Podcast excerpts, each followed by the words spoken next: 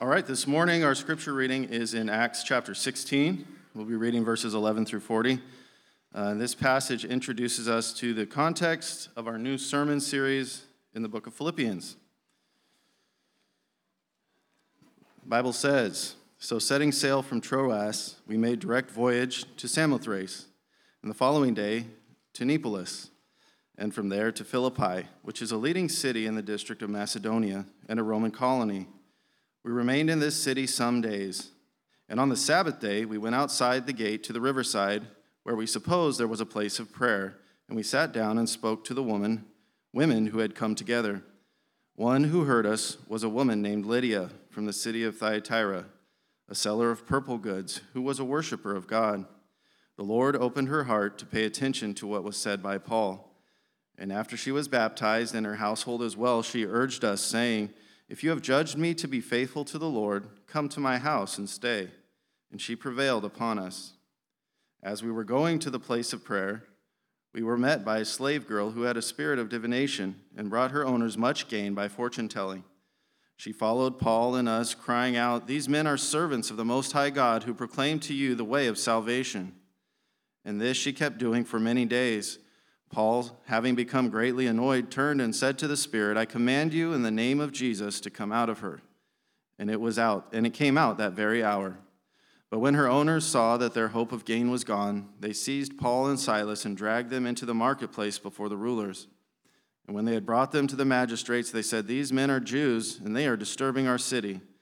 They advocate customs that are not lawful uh, for us as Romans to accept or practice. The crowd joined in in attacking them, and the magistrates tore the garments off them and gave orders to beat them with rods.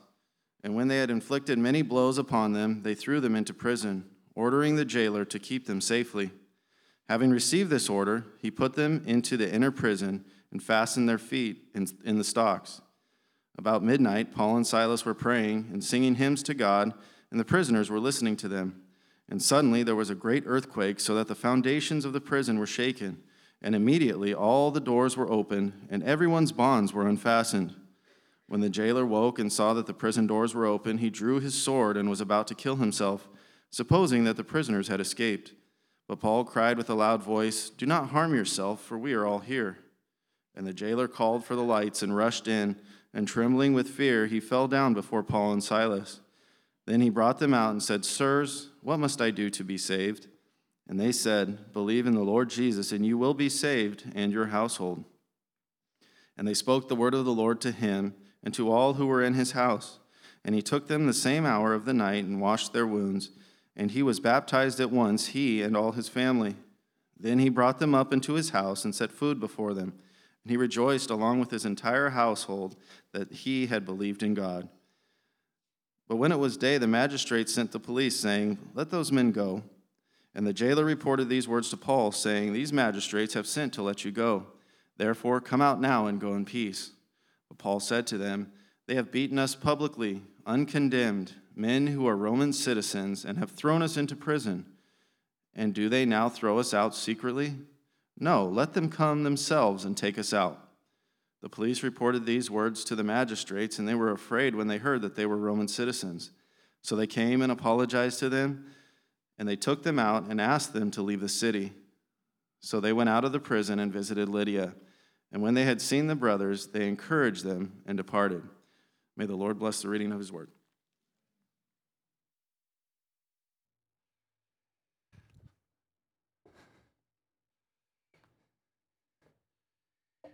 Thank you, Jonathan. Appreciate the reading. So that's Paul as he begins his ministry in Philippi. So, uh, both an interesting and kind of ominous start, isn't it? He meets with uh, these women by the river. He later gets arrested and beaten for ministering for the Lord there in Philippi. That probably happens around 50 AD. And uh, the book of Philippians was written about 10 to 12 years later, probably around 60 to 62 AD. So he hasn't been at Philippi ministering among them uh, for some time. When he writes his letter to them, uh, just to give you a little introduction to the city of Philippi, it's a Roman colony, it's uh, fairly influential. It was on a major trade route, uh, the land route that would have gone uh, kind of from Eastern Europe over to Italy, where Rome would be. Uh, so if you want to travel by land, you'd go right to the city of Philippi. It was a place where a lot of Roman veterans would have been, some soldiers, so there would have been a sizable um, Roman contingent, probably in the city, maybe even within the, um, the church. So when Paul talks about uh, people from Caesar's household greet you in this letter to the Philippians, that there might have been some, some relational connections where that meant something, uh, again, because of Roman influence. I think it's also important to know, we'll mention this a little more in the sermon, that slavery common in the Roman Empire at some points um, exceeding 50% of all the people of the Roman Empire were slaves. And Philippi probably had more than that. And so he's writing to a church that in the kind of socioeconomic world would have probably not been considered wealthy or affluential. In fact, in 2 Corinthians, he mentions that out of their extreme poverty, they gave. When he talks about the churches in Macedonia, that would include Philippi. Uh, just if you're wondering what the, the name Philippi, it comes from Alexander the Great's dad, Philip II of Macedonia. That's the city's name. So Philippians is a weird name, but if you recognize it's just named after Philip, uh, it might help you remember the name and say it correctly.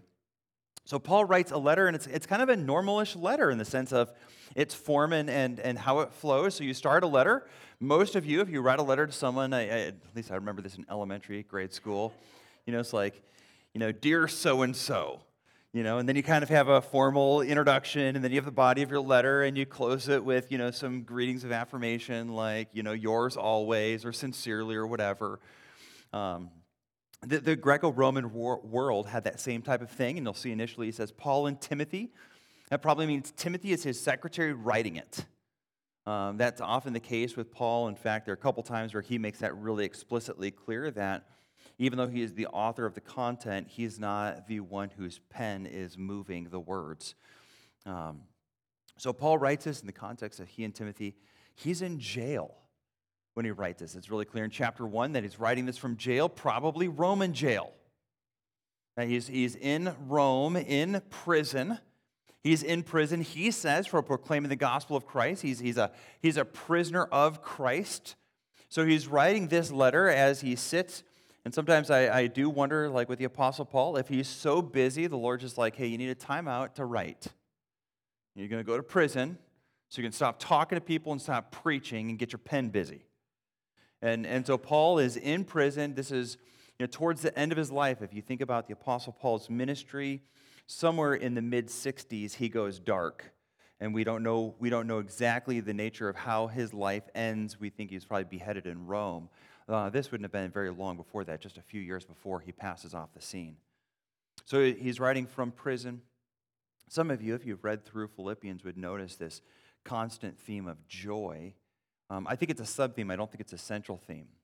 But as you think, think through who the apostle is, he's writing from prison to encourage other people. I just want you to think about that for a second. If you were in prison, you would expect people to be encouraging you, being like, hey, man, it's okay, cheer up. He is writing from prison to cheer up others who aren't in prison. Um, it, it, it's helpful for us to, to remember that what the Apostle Paul is doing in his ministry there is recognizing that joy is not something that's based on circumstances. And we'll see that throughout this letter. Let me just use that to introduce the theme this morning, I think, of the introduction to this letter.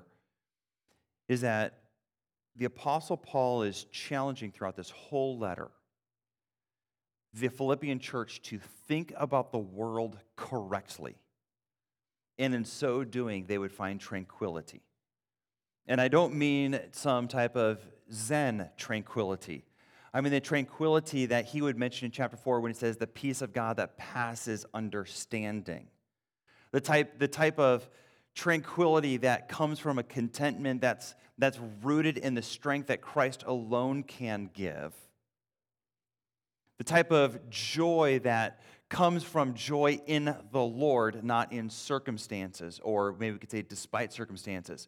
This is why later in this chapter, he'll talk about all of those who are in Christ are not only called to believe with him, but verse 29 says, and to suffer for his sake. So, in a letter that talks of joy, that calls the Christian to have joy, that calls the Christian towards peace, he initially starts out by saying, Hey, I'm in prison. I'm writing to you to encourage you because you're suffering. And in fact, you should know this all who are following Christ will suffer. So he's calling them to suffer, but have a mindset that sees beyond the suffering to what God is really doing, and thereby to have joy in it, to be at peace with it to find satisfaction with a life that, in terms of the measure of this world, isn't joyful. But if they can see with spiritual eyes what God is doing, they would have joy. Maybe just as, a, as an analogy, in the Old Testament, there's this character. It's Elisha's servant and, and one morning, waking up, they find themselves surrounded by an army filled with chariots and military soldiers that are going to conquer and take captive the prophet Elisha. And Elisha's not worried at all. And the servant of Elisha is like, Shouldn't we be troubled by this? And Elisha prays and says, Lord, open up his eyes. And the Lord opens his eyes. And what does he see guarding and protecting? The, the city the prophet's in, this little village. It's chariots and flames of fire that surround them from heaven, protecting them from these hostile forces. Immediately, you can imagine that that servant felt peace. Because while he didn't know that he was protected by God, he was anxious he was worried, he was fearful, and then upon seeing what God really had to protect them, the armies of heaven protecting him, he was at peace. It's almost as though Paul is doing the same thing for the Philippians. That there's suffering going on, he is suffering, they are suffering. Epaphroditus almost dies for the work of Christ, and he says, Hey, you need to see what you don't see. And seeing it, then you can have a genuine peace. That's not filled with the circumstances of life because those things change. It's not anchored to how you feel about the circumstances because that will change. But the true peace of the Christian, the joy that we have, is lasting and unbreakable when it's anchored to the things of Christ.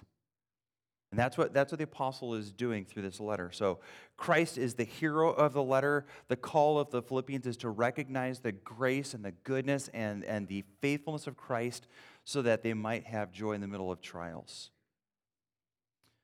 Having said all that, let me introduce you to the text this morning by reading verses 1 and 2. Scripture says, Paul and Timothy, servants, let me just retranslate that now. Servants is the wrong translation there. It should be slaves Paul and Timothy, slaves of Christ Jesus, to all the saints in Christ Jesus who are at Philippi with the overseers and deacons. Grace to you and peace from God our Father and the Lord Jesus Christ. As you look at this text, I, I think maybe we could at least title the sermon Slaves and Saints. Slaves and Saints you want a little tagline to put on that, the mindset that protects our peace. Slaves and saints, the mindset that protects our peace. Uh, the, the challenge of a text like this is to recognize that Paul is doing more than merely saying, Dear Philippians. But my guess is in your annual Bible reading, when you're trying to trek through three or four chapters in a morning while grabbing some coffee and getting to work and not getting there late, that you read a section like this, Paul and Timothy, slaves of Jesus Christ, and you're rolling on before you even stop to consider what slaves of Jesus Christ really means to the apostle and what he's calling for us to recognize about who we are. Initially, I think Paul is trying to teach them to embrace that idea of slavery. And all of us, therefore, should recognize that right thinking about our identity in Christ is essential to having that type of peace, joy, and tranquility in the middle of suffering. So, right thinking about our identity is where he starts. Right thinking about our identity. So, who are you? What, is you? what are you identifying yourself as? The apostle says he identifies himself as what? A slave. Now, the reason your English translation says servants is because slavery in America is different than Rome. Ours started through kidnapping, which the Bible says is wicked sin in the Old Testament. It was energized by a failed anthropology or unbiblical anthropology that would indicate that racial distinctions are actually matters of superiority or better than qualities, which is nonsense biblically and leads to all sorts of sin of race and prejudice and should be always condemned by the believer. And so I think in an effort, our modern English translations want to drive a wedge between the evils of modern slavery that you would have seen in Europe, the UK, and the US uh, through the 17th and 18th centuries, and the biblical idea of slavery that was neither driven by race nor ethnicity nor prejudice. Having said that, though, there are some similarities that shouldn't be ignored. A slave had absolutely no freedom of his own, but was bound to the will and the whims of his master. Okay, so that's where servant gets it wrong. A servant is someone who serves, but does so freely, which means their will is still an independent will that submits purposefully to someone else, um, almost like an employee. if you were working for an employer that asked you to do something that was unethical, I hope you would refuse because you're still a free agent. Well, slaves weren't free agents. They were bound to another, to please another, to serve another. So when Paul says we are slaves, he is telling the Philippians that we have lost the rights and the prerogatives of free people. This is somewhat interesting in light of the history of the Philippian church and how Paul gets beaten, which is a violation of his rights as a free citizen. They assumed he was nothing more than most other people who weren't of, of kind of the connections and the, the, the hoity toity and elite, that he was no one with rights. Instead, he actually had Roman citizen rights of a free man. They treated him poorly, and he requires them to crawl on their knees to him and release him from prison. Well, he's exerting his rights on the civil realm something he would never do before his Lord because he's a slave of Jesus Christ, bound to do the will of his master. In fact, you'll see this if you're just to follow down a few verses. You'll see that he looks at, at himself as this servant of Christ, that, that, that he would live for Christ in such a way that he says, For me to live is Christ. So, so much has he lost that kind of free independence that he no longer thinks of his life as his. For him to live is as though the will of Christ has totally replaced him, and he does whatever Christ wants so much that he can say, For me to live is, in fact, Christ to live through me. That's what it means for him to be a slave. And Paul is not embarrassed about this. He's not hiding his slave brand. He's declaring to the Philippian church, I'm a slave. Because the integrity, the caliber, and the glory of his master, Jesus Christ. See, to be a slave of a bad master is a shameful thing, but to be a slave of Jesus Christ is, in fact, a position of honor and glory. And you can imagine that this would be the case that a slave often carried the shame or the glory of his master. To be a slave in Caesar's household was probably a place of dignity and honor. To be a slave to a poor man would be to be a, a dangerous and life threatening slave in the sense that you might not have a meal coming for a week. Paul looks at himself and says, I'm a slave of Jesus Christ. Let me just encourage you all that if right thinking about our identity begins with this thought, I'm a slave. It will revolutionize what you expect in this life. If your master calls you to a hard path, what does the slave say? Yes, sir. But we should all know that a master is expected to both protect and provide for his slaves. And if this is the framework that Paul describes our relationship to our Savior with, then what we can expect is that when we are walking in obedience to the Lord, He promises to provide and protect. And I think, I think it's helpful for us to recognize that. Often we wonder if the Lord will take care of us. The answer is if we're His slave, living like His slave, yes, He will take care of us. I think the way we view church, the way we view uh, our attendance and our, and our contribution to the church is often something different than a slave. What would a slave expect if the Lord tells them to come and join themselves and help fulfill the mission of a body of people like this? What do you expect he asks of you? In America, we look at churches as consumers. We want a pastor that's interesting and doesn't preach too long. We want the sermons to hit home every week. Clearly, in our church, we have different expectations about the length of the sermon, but moving on from that we have expectations about how enjoyable it is if they have programs for our kids, whether or not uh, it's going to meet the needs that we have. We want a church where they have lots of ability to accomplish a mission, which means lots of people are giving, but we don't want them to ask us to give. We want the nursery to be full of competent workers, but we don't want to be always in the nursery. We want fantastic Bible teachers who spend lots of time in preparation and teach our kids and encourage us in Bible studies. But we don't have the time to contribute that type of teaching preparation to do it ourselves. We want a campus that looks clean and sharp and invites the world to it, but our Saturdays are really busy, so we can never clean. You see how in, a, in America we don't think we're slaves?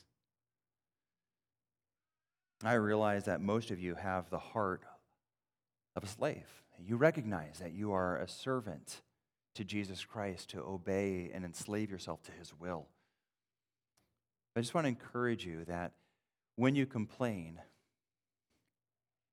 you're a bad slave. When you pull back because you don't feel like something, when you know the Lord would be honored by it, you're a bad slave.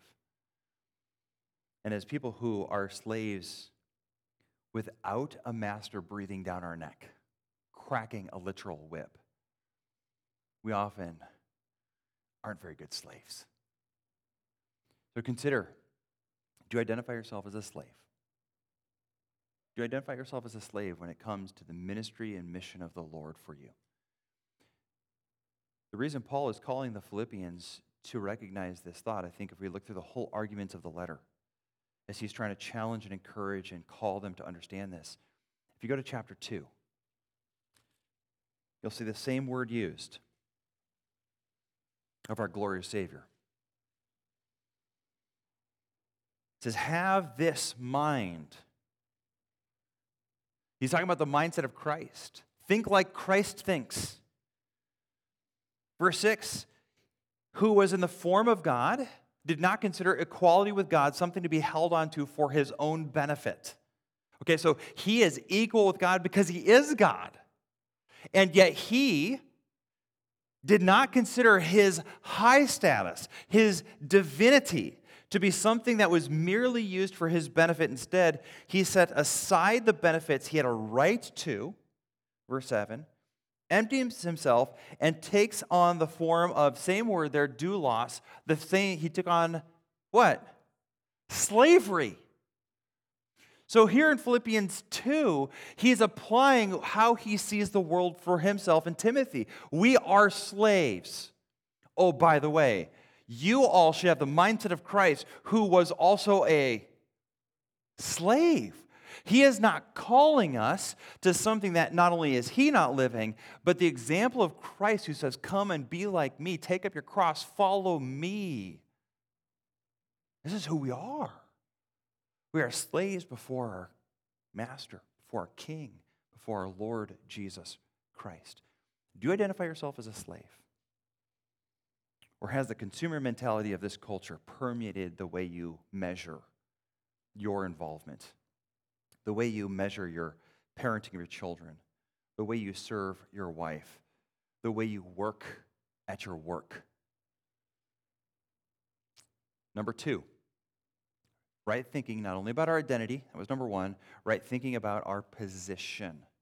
Right? They're Paul and Timothy, slaves of Christ Jesus, to all the saints in Christ Jesus who are at Philippi with the overseers and deacons. Now, first, let me just uh, let me like walk through who he's talking to. He says to all the Philippians, right? To all of you who are in Philippi, and then he pulls out two subsets. So he's talking to the whole team, and then he says, and part of that team includes two officers of the church, the overseers and the deacons. So the point would be that the church has a lot of people in it. Some of those people are elders or overseers or pastors. That's the same. I think throughout the New Testament, those are used interchangeably. kind of emphasizing different thoughts about the office. So he's saying something like this part of the church of Philippi, part of the regular people, are overseers. Overseers are not above and outside of the flock, they are part of it. I think it's a, it's a good reminder for those in our church who are spiritual leaders that we are still the church, not apart from it. I think good pastoral leadership happens from within the flock. A pastor does not say, Come and follow after me. I hope you can see me as I pursue Christ without you. Nor does he stand behind the flock, living a lazy and sinful life, saying, Hey, keep pursuing Jesus, boys, you're doing good. But from within the flock, he says, Come with me as we follow Christ together. That's what the overseer and shepherd, the elders, do within the church. And so they serve the church from within it, part of it. But it's not just them, deacons are called out. And I think this would be a good reminder that deacons are not merely just ushers who hold the door, but they're people of spiritual competence who have influence within the church, and so they are marked out as special servants here. In fact, that word deacon means servant. It leads to some confusion at the end of uh, Romans when you have a woman named as a servant. Uh, some people, I think, incorrectly think she's a deacon. Um, I think here you see the deacons that uses that office of these people are, are noted servants filled with the Spirit, Acts would say, and competent to serve the needs of the church. So, elders are overseers. It's a management position where they're managing the church from within its body. Deacons are those who are servants, particularly to the needs of that body. And I'd say generally, so that the elders can be spiritually shepherding, the deacons serve the physical needs so the pastors don't get diverted, but that they stay ministering the word faithfully. Having said all of that, notice how he identifies that whole group of people the regular church people the elders, the deacons, they're all called saints. Now, some of you with a Catholic background are immediately thinking incorrectly about that term. We're not talking about dead people who've seen some miraculous work and have now gone on to glory, who we pray to, that they might pray to Mary, that, they might, that Mary might pray to Jesus, that Jesus might talk to the Father, that we might get some benefits. That is not what's happening here. Okay, what's happening here is he's calling all of the living people in Philippi who clearly have some sins in them, if you read the rest of the book, holy people. He identifies them as holy. He says, To all the holy people in Christ Jesus who are at Philippi. He identifies the church as holy. How can he do this? Well, because they are holy, and maybe we can think of it in two distinct ways. Holiness speaks to the set apartness, the sacredness. That is, these people have been summoned from out of sin and this world to walk in life in fellowship with God. They are His people, redeemed to Him. So in the Old Testament, you would see God using this to distinguish Israel from the rest of the nations. You are a holy nation. He doesn't say that because their behavior is righteous. He says that because, like a man who, who gets a bride, she is now special to him, uniquely his, unlike any other woman. She is holy to him, set apart, consecrated to him. In the same way, this text tells us that all of the believers in Philippi are distinctly separated out of the world unto God as his precious possession and not to be married to the world. It is on this basis then that God makes us holy. So that we could recognize all of those believers in Philippi are dedicated to God, set apart to Him, and that God, in that, then, has made them to be holy, justified them, made them righteous. You could not fellowship with God were He not to forgive you all your sins. You could not fellowship with God were He not to give you a status as perfectly righteous. a status earned from Christ by his righteousness and granted to everyone who believes, so that we are the very righteousness of Christ as we stand in the presence of God. So, this is who we are as holy people. This is who the church in Philippi is. So, again, as you think through what this means and their relationship with God, suffering does not indicate God's abandonment. We are sacred to Him and made holy by Him, and therefore suffering is not to be measured by us as somehow God breaking up with us and leaving us and abandoning us and letting us drift in the wind of suffering. We are holy to Him, made holy by Him, and therefore we are in status saints before Him. This is who we all are if we have trusted in Christ. Okay, so we need to have a right understanding of our identity, a right understanding of our position, and third, we need to have a right understanding about our support. About our support. Look again in the text. To all the saints, verse 2, what? Grace to you and peace. You almost feel the fresh wind in the Philippian conscience as they see those two words. If you've ever gone through suffering, oftentimes what you don't feel is peace. They're not entirely opposite, but boy, they feel like opposites. When the thunderstorms are going off in your home and there is friction, usually there's a loss of peace. If the doctor calls you up and says, hey, you know, so that scan we took last week, well, we've got some problems. It feels like peace is gone. When you look at your bank account and you see your credit card balances rising, and you see your cash balances dropping, and your employer says, hey, work is short, why don't you stay home this week? You have no peace. When you're watching your kids walk away from the Lord, you lose your peace. But before he gets that word peace, what does he call them to? He says, grace to you. Grace is, is this summary word. Now, think they're all Christians that he's writing to. He's writing to believers who are already saved. He's already identified them as saints. So when he says grace to you, he's not calling for saving grace. He's not calling for the grace of forgiveness that makes us holy. They're already holy, they're already saints. He's calling for the type of grace that strengthens them in the middle of the pressures of this life. He's calling for the type of grace that enables them to walk with the Lord when, when faith wants to give up. He's talking about the type of grace that strengthens them to find joy when life hurts. The type of grace that causes them to love others more than themselves and to be humble so that they serve others, considering everyone better than themselves. This is the type of grace that the rest of the letter calls us to. It's the type of grace we need every day. It's a type of grace when you wake up tomorrow morning and God has given you another day and breath in your lungs and your heart is still beating and you're like, I cannot get through this. God, give me grace, is what you pray. It's that type of grace He's wishing on them. He's saying, Grace from God our Father and the Lord Jesus Christ.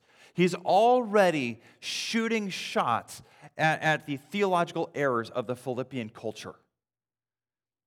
Who is Lord for the Philippian culture? Now, I'm not saying Philippian church, hear that differently. Well, as a bunch of loyalists in a Roman colony, they would have emperor worship. They would say, Caesar is Lord. And at the beginning of this letter, he is saying grace comes from God and from God the Son. But here he goes right after the title Lord. Jesus Christ our Lord. Because the Romans have Caesar as their Lord. And as God is redeeming men and women out of the Roman Empire and of the false emperor worship, he says we will forever sing a different anthem Jesus is Lord.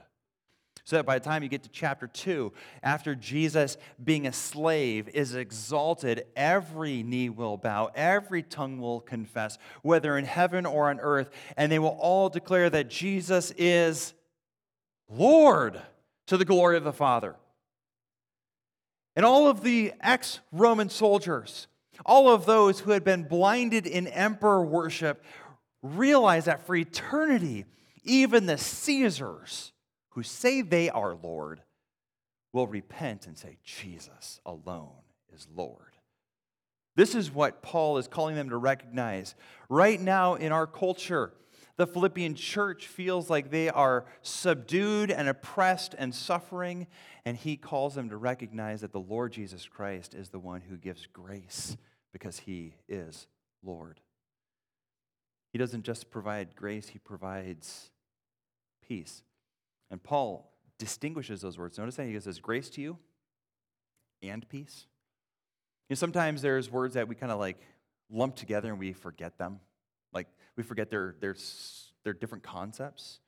In the Old Testament, you would have a Hebrew person saying this as they're, they're greeting or saying goodbye, they would say shalom. You know what shalom means in Hebrew? Peace.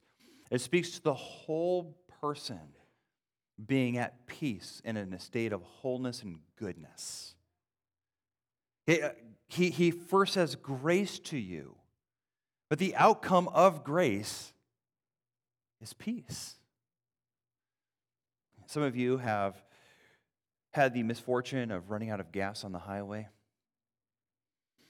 Have you, when you see it coming and you start Googling for a gas station nearby, and you're like, you know, like the gauge is sitting there, it's on empty. Actually, it's usually a little bit below empty.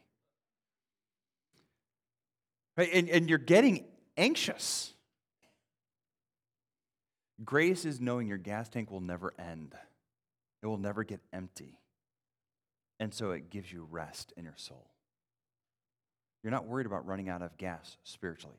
You're not worried about not having enough resources. You're not worried about tomorrow because the grace of our Lord Jesus Christ is with you.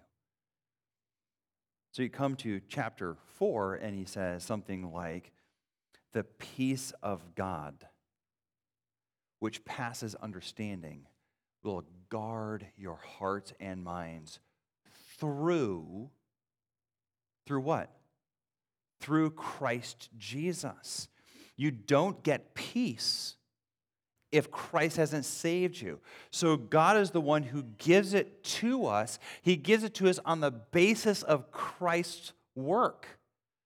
So here we have the, the, the Trinity at work, and I would say it like this, although he doesn't mention the Holy Spirit here. He's, kind to, he's, he's exalting Christ as a, as a central theme in the whole letter. But you have God giving us grace through the provision of Jesus Christ and applying it to us through the ministry of the Spirit. God gives peace, and it passes understanding. As I don't, I don't think this is the type of peace that the world ever knows. This is not the type of peace an unbeliever can ever have. This is not the type of peace you get when you're not walking in the Word of God. It is not the type of peace you know if you're not walking in obedience to your master as his slave. It is not the type of peace you ever get if you don't have the spiritual eyes that Scripture gives you to see the world through the lens of God's supporting grace. It is a type of peace that is robbed when you only look at what you can do. It is the type of peace you have when the measure of what you will accomplish for God is only measured by your bank account and your own resources. It is a type of peace that is robbed from you when you see what you want accomplished in your home, the salvation of your children, the restoration of a hurting marriage, and you think this can never happen. Well, it will never happen without the grace of Jesus Christ. And that's why the Christian has peace. It's because we choose to see the world with the eyes and the lens of a true believer in our Lord Jesus Christ. Let me just see, if I can frame out the book again. Our identity as slaves, our position as holy in Christ, and our support through God and our Savior Jesus Christ. Notice the Christocentric nature of this introduction. Right, we are slaves of whom? Jesus Christ. Right, we're slaves of Him. And we are holy in him. Right? We are his holy people in Christ.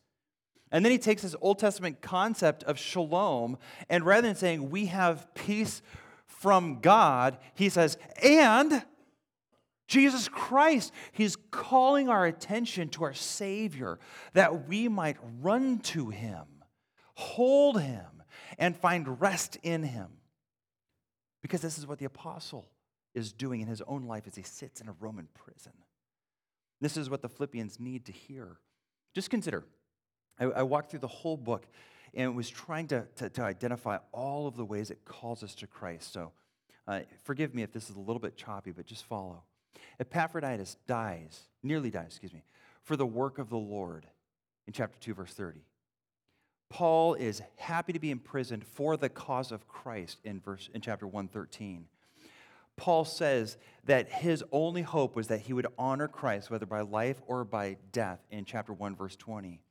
He considers all things lost for the incomparable joy of having and gaining Christ, so that all things might lead him to be conformed to the sufferings of Christ in chapter 3, verses 8 through 10. How can he accomplish this? How can Paul pursue this? How can he call the Philippians to follow him in this path of Christ centeredness? Because he knows it's Christ who gives him strength. Chapter 4, verse 13. It is through Jesus Christ that God gives us peace, chapter 4, verse 7. We have encouragement only in Christ, chapter 2, verse 1. We rejoice in the Lord Jesus Christ, chapter 3, verse 1. Paul is confident that the Spirit of Christ will deliver him from his current situation in jail and persecution, chapter 1, verse 19. It is through the Lord that we stand firm, chapter 4, verse 1, as God supplies every need according to the riches of Christ's glory, chapter 4, verse 19. How can Paul make these audacious claims? Because God has highly exalted Jesus. Given a name above every name, that at the name of Jesus every knee will bow and every tongue will confess that Jesus Christ is Lord to the glory of the Father. So that the angels of heaven sing the song of his lordship, and the halls of hell ring with declarations that he is Lord forever. This is who our Savior is. This Jesus who died on the cross for us the one who died that he might forgive our sins if we would come to him in repentance from our sins and faith in his work on the cross. This Jesus will, by the same power that enables him to subdue all things under himself, chapter 3, verse 21, will transform our bodies to be like his glorious body. And Paul, who's suffered, who's been beaten, who's been broken, who probably has eye problems, who's sitting rotting in a Roman jail, says, I will be glorified like him. Because he is King of kings, Lord of lords. So we know, as he calls the Philippians to labor in the grace of Christ, to be blameless in the day of Christ. When he calls them to live according to the pattern of Christ, so that our life, life might be worthy of the gospel. He is doing nothing more than merely reminding them, You are slaves of our great and glorious Christ. Live for him. This might be where Philippians 4:13 is best quoted. Not in the athletic field, not in some lame Sharpie marker writing that says Philippians 4:13 on someone's football cleats. But in this thought, how can you possibly face this world and all of the suffering coming at you? It is this I can do all things through Christ who strengthens me. I do not know what you're facing. Whether the Lord has given you the sorrow of a miscarriage whether you're going through financial crisis, whether your children never obey you, you would say, whether you're watching a parent slowly fade away from this life. I do not know what you're facing. I don't know if it's a loved one who doesn't know Jesus and you see them just firming and hardening their heart against him. But I know that it is our Lord who gives peace. He does so as he supplies grace. He does this for his slaves who identify as his holy people by running to him and pursuing holiness through him. This is how he begins a letter to a church that's hurting. You're hurting, discouraged, and someone comes to you and says, Hey, I just want to remind you something. you're a slave. The reason you're so discouraged about your hurting is because you think you're more important than you are. You have too high opinion of yourself. Your master's called you to a path of suffering. Suck it up. You're a slave.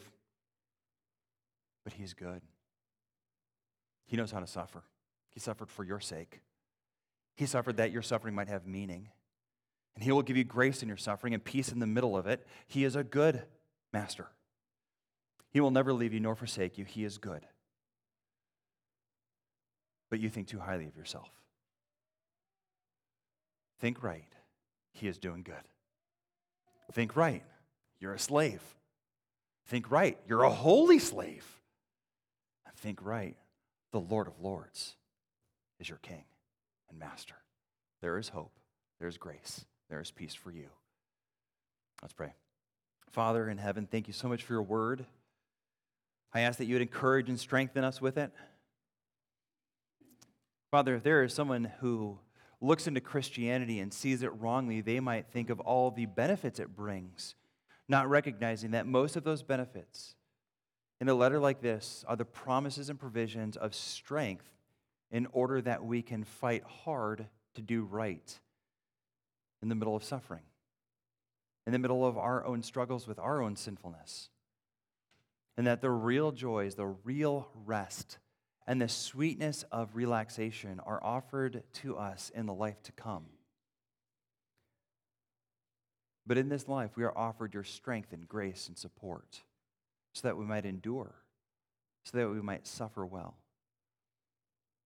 Father, I ask that you would show people the beauty of your Son in this letter to the Philippians that seeing our great and glorious Jesus Christ and Savior and Lord in the person of your Son, that we would be won again and again to trusting in Him, to loving Him, to giving Him loyalty where we may have been weak, to obeying Him when sin seems pleasant, to repenting when we want to hold on to our pride and sin to suffering with kindness, to being patient when we feel like we are ready to give up, to being strong in the Lord rather than our own personal abilities and competencies. Lord, help us to trust in Jesus. For those who know not the goodness of Jesus Christ, who do not know his forgiveness, who have never been saved from the guilt and the condemnation their sin will bring, I ask that they would see the Lord Savior and trust in him. They might be saved from their sin, forgiven and cleansed and made righteous, so that they too might be a holy person, devoted and consecrated to you, saved from the penalty coming. We pray these things, Father, because as you have planned Jesus to receive glory and honor at the end of the age, we want our lives to be glorifying and honoring him now. So we pray these things would be done in our body throughout this series as we study this letter, that you work through your spirit and through the pen of Paul. We ask that you be honored in this. In Jesus' name, amen.